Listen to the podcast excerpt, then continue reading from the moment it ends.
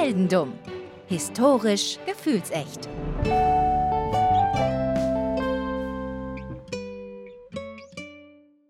Hallo Daniel. Hallo Philipp. Heute möchte ich dir eine Geschichte erzählen. Ich habe dir ja schon mal vom guten Arius erzählt, der gute Kollege. Der gute. Aus Konstantinopel Mitte. Sagen wir mal, also auch da sind skurrile Dinge passiert und auch heute werden sicherlich skurrile Dinge passieren, da bin ich mir sehr sicher. ich finde es jetzt schon lustig, muss ich sagen. Das okay. sind die besten Geschichten. Ja, ja, ich finde auch. Sie sind nicht so bösartig und äh, schlimm und es geht nicht um Leichenschändung wie in der letzten Folge, aber es geht um etwas Fröhliches. Und zwar, stell dir vor, du bist ein mündiger Bürger. Ein mündiger Bürger im Elsass im Jahr 1518. Oh, ist ein paar Tage her. Mal wieder. Das ist ein paar Tage her. Ja, gut, aber man muss ja auch ein bisschen die guten Sachen rausfiltern. 1518 im Elsass. Weiß nicht, du bist jetzt vielleicht irgendwie. Was gibt's denn so für Berufe in so einem Dorf? Holzfäller. Holzfäller. Du bist Holzfäller. Kariertes Holz Hemd, Axt in der Hand. Holzfäller, Langhaarsiuk. Genau. Und das ist das Besondere an dieser Geschichte, denn sie handelt nicht von einer speziellen Person, denn es geht um mehrere Personen. Eine Gemeinschaft also. Ja, es geht um eine Gemeinschaft und ähm, deswegen bist du auch als Außenstehender selbst quasi anwesend, um die Sache von außen sozusagen zu beobachten. Das ist eine ganz neue Perspektive. Das ist eine neue Perspektive, in der Tat. Und zwar befindest du dich 1518 im Elsass in Frankreich, beziehungsweise es könnte auch sein, dass das damals noch Deutsch war. Oder das hat ja dauernd mal gewechselt, also irgendwas. Also entweder befindest du dich in Frankreich oder in Deutschland oder halt irgendwo auf der Grenze. Quasi sehr grenzenfluid, das Ganze, ja. Ja, richtig. das wechselt dauernd. Also man, man, man weiß nie so recht, wo man, in welchem Land man ist. Ist aber auch egal, denn äh, die Dorfgemeinschaft legt eigentlich relativ großen Wert darauf, dass es halt eine Dorfgemeinschaft ist. Aber es ist eine schwere Zeit. Äh, es gibt immer wieder Kriege, gerade um dieses Gebiet äh, weil das ja umstritten ist zwischen Deutschland und Frankreich. Es gibt Krankheiten, klar, es ist Mittelalter irgendwie. Viel Stress, um über die Runden zu kommen. Die letzten Sommer sind jetzt nicht so gut ausgefallen. Also es ist eine schwierige Zeit. Es ist eine schwierige Zeit und außerdem kommt natürlich noch ein fettes Problem hinzu. Es ist Reformation. Das heißt, die katholische Kirche hat auch noch Probleme und es ist halt einfach eine, eine Zeit, wo man sagt, mein lieber Mann, gut, dass ich da nicht gelebt habe. Herzlichen Glückwunsch, du lebst da jetzt. Yay. du gehst also deinem ganz normalen Holzfälleralltag nach und ähm, dann gehst du eines Tages auf die Straße, keine Ahnung, warum, irgendwie, gehst zur Arbeit und dann siehst du da eine Frau tanzen. Du weißt gar nicht warum. Nein, nur so. Wieso sie nicht? Sie steht einfach und tanzt. Also sie steht nicht, weil sie ja tanzt, aber sie tanzt. Und das ist das Erste, was dir auffällt, was ein bisschen komisch ist in dieser Stadt. Aber naja, du gehst halt zur Arbeit, fällst deine Bäume, gehst abends zurück nach Hause und gehst am nächsten Tag wieder zur Arbeit. Was siehst du da? Die Frau immer noch? Richtig, die Frau tanzt wieder. Und dann gehst du wieder schlafen und dann stehst du am anderen Tag wieder auf und dann gehst du wieder durch die Straße. Ich glaube, ich weiß so langsam, wo es hingeht. Was, was passiert da? Sie ist nicht alleine, sie tanzt mit mehr Leuten? Ja, so langsam werden es mehr. Also mehrere Leute fangen langsam an, mit dir mitzutanzen. ja, und du erfährst, dass diese Frau, die es gestartet hat, Frau Trophäa heißt. Ach, ah, ah, Trophäa auch noch. Trophäa. Ja, das ist auch noch sehr passend. Jedenfalls gehst du dann äh, Tag für Tag da lang und siehst jeden Tag diese Frau und manchmal siehst du auch ein paar andere Leute, die damit tanzen. Und es werden jeden Tag ein paar mehr.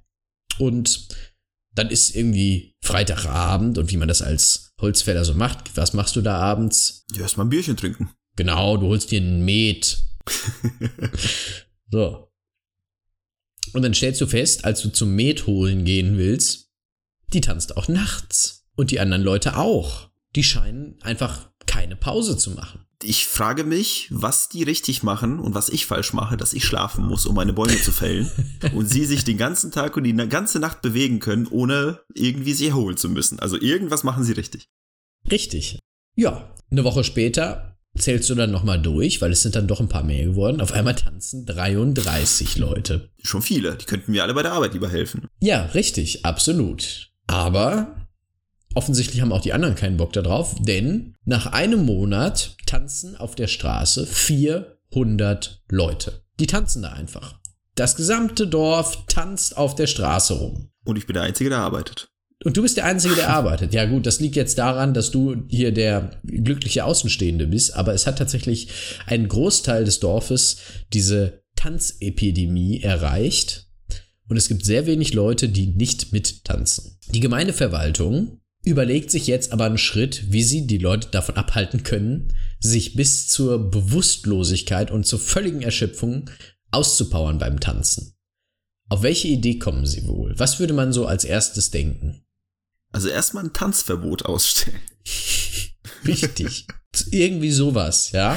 Es, mu es muss Deutschland gewesen sein zu dem Zeitpunkt. das, was wir gut können, ist Verbote aus ausstellen quasi. Aber das haben sie nicht gemacht. Das wäre das, worauf man als erstes kommt. Aber nein, das haben sie nicht gemacht. Sie haben gesagt, wir müssen die Leute davon aufhalten, dass die die ganze Zeit tanzen. Und nun ja, man hat dann begonnen, Musik zu spielen. Das klingt irgendwie kontraproduktiv. Das klingt äh, extrem kontraproduktiv. ich habe keinen. Niemand hat einen Schimmer, warum die auf einmal angefangen haben, Musik zu spielen, obwohl sie es eindämmen wollten. Sie haben Musik gespielt, dann haben sie denen auch noch so eine hölzerne Bühne gezimmert, damit die da auch besser tanzen können und nicht auf dem Steinboden tanzen müssen. All das, damit die aufhören. Denn man war fest der Überzeugung, sie würden nur aufhören, wenn sie Tag und Nacht durchtanzen. Naja, dann, ich sag mal so, aus meiner außenstehenden Perspektive würde ich sagen, ich als Holzfäller, wenn ich Tag und Nacht Holz fälle, dann höre ich irgendwann mal auf zu Holzfällen, weil ich einfach keine Kraft mehr habe, aber wahrscheinlich, weil ich tot bin. Richtig, und das erfuhr auch eine Menge Menschen in diesem Dorf. Die sind einfach gestorben. Die haben einen Herzschlag gekriegt, weil sie zu überanstrengt waren. Die sind äh, gestorben, weil sie generell zu überanstrengt waren. und vieles weitere. Die sind halt einfach alle, oder viele von denen sind einfach draufgegangen, während alle Leute sinnloserweise begonnen haben zu tanzen. Äh, ich, ich habe so viele Fragen. stell sie, stell sie. Also meine erste Frage ist, naja, die offensichtliche, warum? Das weiß man nicht. Man weiß es wirklich nicht. Die zweite ist, die Leute haben ja angefangen, Musik zu spielen, hast du gesagt. Aber ja. das heißt, die Leute, also die anderen Leute, die Tänzenden, ja, die Tanzenden, die haben angefangen, ohne Musik zu tanzen, korrekt? Das ist richtig. Wie, wa, hä? Niemand weiß es. Niemand weiß, warum die angefangen haben, so zu tanzen. Und niemand weiß auch, wer es für eine gute Idee gehalten haben könnte. Mit Musik werden wir sie sicherlich davon abhalten zu tanzen. Ja, das ist so, als ob man Heroinsüchtigen einfach mal in so ein Labor sitzt und sagt, okay, gib dir eine richtig geile Dosis und dann machst du es nie wieder. und das Spannende ist, diese Tanzepidemie war nicht die einzige. Es gab mehrere. Also so um die 20 sind auf jeden Fall belegt, alle im Mittelalter, im frühen oder im späten Mittelalter, je nachdem, aber es gab das und niemand weiß, wie es dazu kam. Niemand weiß, wie es dazu kam. Ich würde sagen, ich würde einfach behaupten, harte Drogen. Ja. Oder irgendwas in der Luft. Harte Drogen in der Luft. Würde man auch denken, aber da ließ sich nichts finden irgendwie. Man munkelt, es könnte das Wasser gewesen sein. Aber man weiß es nicht. Ja, das muss ein interessantes Gift gewesen sein. Ja, lasst uns deren Brunnen äh, vergiften mit dem Tanzgift. Das Tanzgift. Oder irgendeiner hat sich gedacht, oh, ich gehe mal in den Wald, sammel paar Pilze. Und er hatte die falschen Pilze gesammelt und dachte sich, ach, da schmeiße ich das in den Brunnen, da sind sie weg. und dann muss es sich so verdünnt haben, weißt du, so Globuli-mäßig. dass es für jeden gerade so gereicht hat, um wie ein verrückter zu tanzen. Das ist meine Theorie, jetzt als außenstehender Holzfäller aus dem 16. Jahrhundert. Und das ist nicht das Einzige. Also ja, es gab Menschen, die haben in einem Anfall von irgendwas begonnen, einfach zu tanzen im Elsass. Da könnte man sich denken, okay, hier leben nur Verrückte. Ich gehe ins Kloster. Also ich, ich gehe ins Kloster in dem Sinne von, ich, ich, ich sperre mich von der Welt ab oder ich gehe ins Kloster, um zu gucken, was da so abgeht. Nein, ich sperre mich von der Welt. Ich will mit dieser Welt nichts mehr zu tun haben. Das ist ja vollkommen bescheuert, was die hier machen. Die fangen einfach an zu tanzen und sterben dann. Also mit denen möchte ich gar nichts mehr zu tun haben. Verständlich. Ich gehe ins Kloster. Naja, nicht so ganz verständlich, aber ja, okay. Ich, ich kann diesen Gedanken äh, nachvollziehen, ja. 1518, da gab es noch nicht so viele andere Möglichkeiten. ja, gut. Aber bist du im Kloster. und, und im Kloster fällt dir auf, die Nonnen hier, die haben ganz komische Rituale. Die treffen sich immer um eine bestimmte Uhrzeit und dann miauen sie gemeinsam. Um Gottes Willen.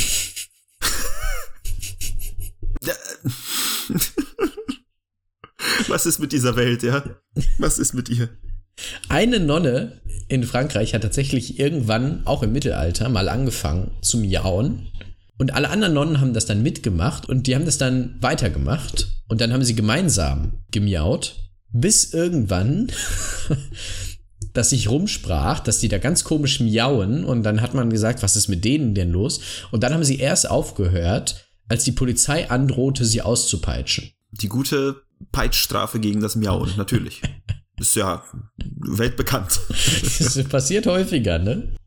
So, und wenn du denkst, jetzt, also, das kann ja wohl nicht sein, ja? Also, also spätestens jetzt würde ich einen Exorzisten aufsuchen. ja, ich auch. Oder man geht in ein anderes Kloster. Okay. Ja, denkst du dir, hast du ein schlechtes Kloster erwischt hier in Frankreich? Wohnst ja eher an der Grenze. Gehe ich lieber an Klo in ein Kloster in Deutschland. Naja, um es kurz zu machen, in Deutschland haben die Nonnen angefangen, Menschen zu beißen. Uff. Erst eine Nonne, dann alle Nonnen. Äh, beißen im Sinne von so leicht neckenmäßig beißen oder so, äh, ich beiß dir jetzt ein Ohr ab, so Mike Tyson mäßig oder so eher so Florida Man, äh, der einfach jemand das Gesicht abbeißt. Irgendwas zwischen äh, Mike Tyson und leicht anknabbern, würde ich sagen. Ah ja, okay. Und tatsächlich war das so, dass diese dass es eine beißende Nonne gab und die anderen haben da auch wieder mitgemacht, wie bei der einen miauenden Nonne. War die, die tanzende Frau ganz am Anfang der Geschichte auch eine Nonne zufällig? Das ist leider nicht überliefert. Weil das dann hätte ich nämlich möglicherweise ein Muster entdeckt. Was aber überliefert ist, dass bei allen Vorfällen dieser Art ähm, es fast nur Frauen gab, die sich irgendwie da, also die einerseits mitgetanzt haben am Anfang und bei den Nonnen ist das ja irgendwie logisch. Das Beste ist, dieses Beißen, das hat sich dann auch noch so ein bisschen, also die Nonnen in Deutschland scheinen nicht die einzigen gewesen zu sein. Denn in den nächsten Jahren hörte man dann von Nonnen in den Niederlanden und bis nach Italien, dass das genauso war, dass da auch gebissen wurde. Mich wundert nicht, dass es Geschichten über Vampire, Zombies und irgendwelche Nachzehrer oder sowas gibt, wenn es solche Leute gegeben hat. Also ich würde denen auch Münzen in den Sarg legen und, und, und, und Pflöcke und, und Dinge tun. Absolut verständlich. Absolut verständlich. So, und wenn du jetzt noch, sagen wir mal, 100 Jahre älter wärst, dann hättest du auch noch mitbekommen, wie, und das betrifft jetzt aber nur Männer, oh die gedacht haben, okay, wir befinden uns hier im irisch-britischen Krieg übrigens. okay. Die haben gedacht, scheiße, die Iren kommen und die brennen alle Dörfer nieder. Das stimmte nicht. Und das hat auch niemand gesagt, das haben die halt nur gedacht. Und ja, dann haben sie sich äh, bewaffnet und bereit gemacht und gewartet, bis der Feind anstürmte. Aber den gab es gar nicht. Der kam nie. Aber siehst du da zum Beispiel, wenn mir jemand sagt, es kommt ein Feind, um mich zu töten, und mir wird gesagt, pass auf, wir müssen uns jetzt hier vorbereiten, und diese Person bereitet sich darauf vor und ist voller Überzeugung, dass dieser Feind kommt und uns umbringen will, und ich möchte nicht sterben, dann mache ich da mit. Aber wenn jemand kommt und sagt Miau, ist die Überzeugungskraft nicht so groß, dass ich jetzt mitmachen müsste. Das ist richtig. Also das ist so, hm, schwierig. Das ist richtig. Es gibt tatsächlich noch eine, eine, eine wahnsinnige, ein wahnsinniges Sammelsurium an Sachen, die dann noch passiert sind, wo sich solche äh, Geschichten noch weitergetragen haben. Vor allem in der ersten Hälfte des 19. Jahrhunderts gab es das zum Beispiel.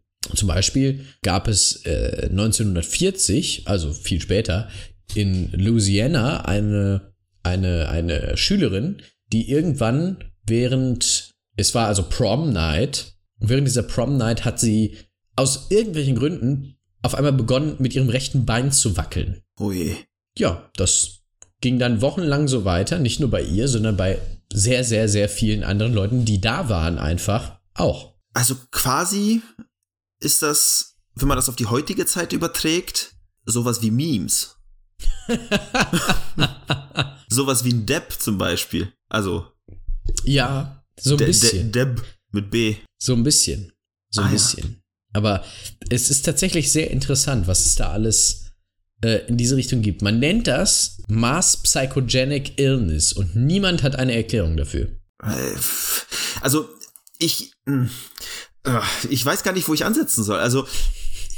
Ich, ich kann ja, es gibt ja, hm, es, du siehst schon, ich bin sehr, Ist absolut sprachlos. es gibt ja die Fälle von Geisterbeschwörungen, wo Ja.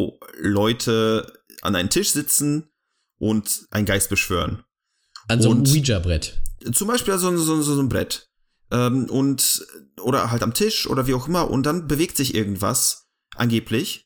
Und alle sagen, wir bewegen es nicht, weil die denken, es bewegt sich von alleine. Und das ist dieses, hey, wir schieben quasi die Schuld den anderen in die Schuhe unterbewusst, dass das Ding sich bewegt, aber wir agieren dazu. Äh, oder wir agieren selbst in dem Moment. Und ich glaube, das ist so eine Art von, ja, keine Ahnung, mir, mit mir passiert das Ding gerade, äh, oder jetzt zum Beispiel das Tanzen oder Beißen oder Miauen oder Krieg machen. weil die anderen, also, es, weil es gerade passiert und man unter, ich habe keine Ahnung, ich versuche gerade Erklärungen für Dinge zu finden, die man nicht erklären kann. Es sieht wahrscheinlich so aus, ja. Ich glaube auch, man kann es nicht erklären. Es ist auf jeden Fall eine unfassbare, also stell dir das mal vor, du bist irgendwo und okay, das gibt es ja häufiger, dass irgendwelche Leute auf irgendwelchen Straßen tanzen, aber überleg mal, du würdest heute über die Straße gehen und auf einmal würden da 400 Leute tanzen, da würdest du doch erstens denken, entweder Flashmob oder irgendwie, weiß ich nicht. Ja, eigentlich ist das das Einzige, was mir einfallen wird. Ja, aber ich würde mich wahrscheinlich umdrehen und einfach genau in die entgegengesetzte Richtung, wo ich hergekommen bin, wieder hingehen. Weil da war ich sicher. Das, Ja, warst du sicher, das stimmt. da gab es sowas nicht. Hoffentlich. Also, also nicht ins Kloster. nicht ins Kloster, auch nicht ins Klo, habe ich gelernt. Nein, das, das auch nicht, weil das ist ja an dem Arius zum Verhängnis geworden. Oh ja, je. das, das ist die Geschichte von den, von den äh, beißenden Nonnen, den miauenden Nonnen und vor allem den tanzenden Elsässern. Es ist interessant. Also es ist tatsächlich, ich habe schon mal von sowas gehört, tatsächlich. Äh, Gerade von diesen Tanzgeschichten, Gedöns. Äh, ich habe aber nicht gedacht, dass es so weit reicht, tatsächlich. Dass es so, ja, äh, wie, wie so eine Epidemie in dem Moment ausbricht und wohl unter verschiedenen Bedingungen und verschiedenen Tätigkeiten halt ausbrechen kann. Habe ich was gelernt heute. Ja, das kann in, wirklich in jeglicher Hinsicht ausbrechen. Das ist wirklich ein Wahnsinn. Da gibt es noch äh, sehr viele weitere Fälle, die tatsächlich auch relativ interessant zu recherchieren sind. Können wir ja gerne ein paar Links zusammensuchen. Ja, absolut, absolut, absolut. Es gibt zum Beispiel auch gerade aus den 2000ern auch wirklich viele Sachen, die wirklich spannend sind. Zum Beispiel sehe ich hier gerade auf dem englischen Wikipedia-Eintrag zu diesem Phänomen. Four teens in Colombia were hospitalized and several in the Dominican Republic were considered possessed by Satan after playing the Charlie Charlie Challenge viral game. Oh Gott. Ja, Oh je.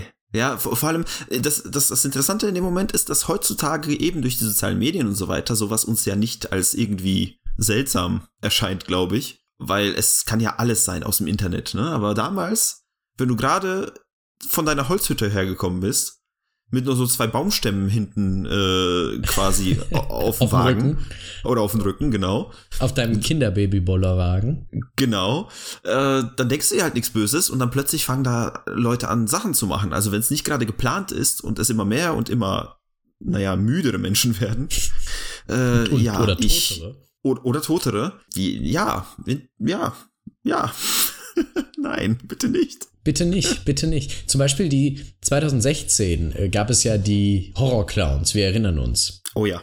Das fing ja auch so an. Das fing ja tatsächlich so an, dass Leute gesagt haben, ey, hier Horrorclowns, das ist aber gar nicht gut. Und dann haben alle Leute entdeckt, scheiße, ich habe ja Angst vor Clowns. Und dann ging das ja erst los, dass sich Leute dann ähm, äh, als Spaß ähm, als Clowns verkleidet haben und dann Leute erschreckt haben. Aber vorher war das tatsächlich eine Angst, die jeglicher Grundlage entbehrte, wo einfach Leute gesagt haben, äh, ich habe irgendwo einen Horrorclown gesehen, den es gar nicht gab. Also ich sag mal so, aus eigener Erfahrung kann ich erzählen, dass Clowns verdammt gruselig sein können, auch wenn es die nettesten Clowns sind. Aber das basiert halt auf eigenen Erlebnissen. Und das sind vereinzelte Leute. Aber wie du schon sagst, dieses ganze große, diese Clown-Angst-Epidemie ist tatsächlich ein neues Ding, ja. Vielleicht auch äh, popkulturell äh, begünstigt durch S. Korrekt, ja. Und das schon in den 90ern bei dem alten. Ja, schon bei dem alten, das stimmt. Den neuen gab es da ja noch gar nicht 2016. Korrekt. Wie auch immer, wir driften ab. Ja. Ja, so viel zu dieser Geschichte, so viel zu dieser Episode, würde ich sagen. Wie gesagt, ich kann mich nur für die neuen Erkenntnisse bedanken. Und ich hoffe, andere Leute fanden es genauso spannend. Ja, absolut. Das hoffe ich auch. Na dann. Damit tschüss. Und bis zum nächsten Mal. Bis zum nächsten Mal.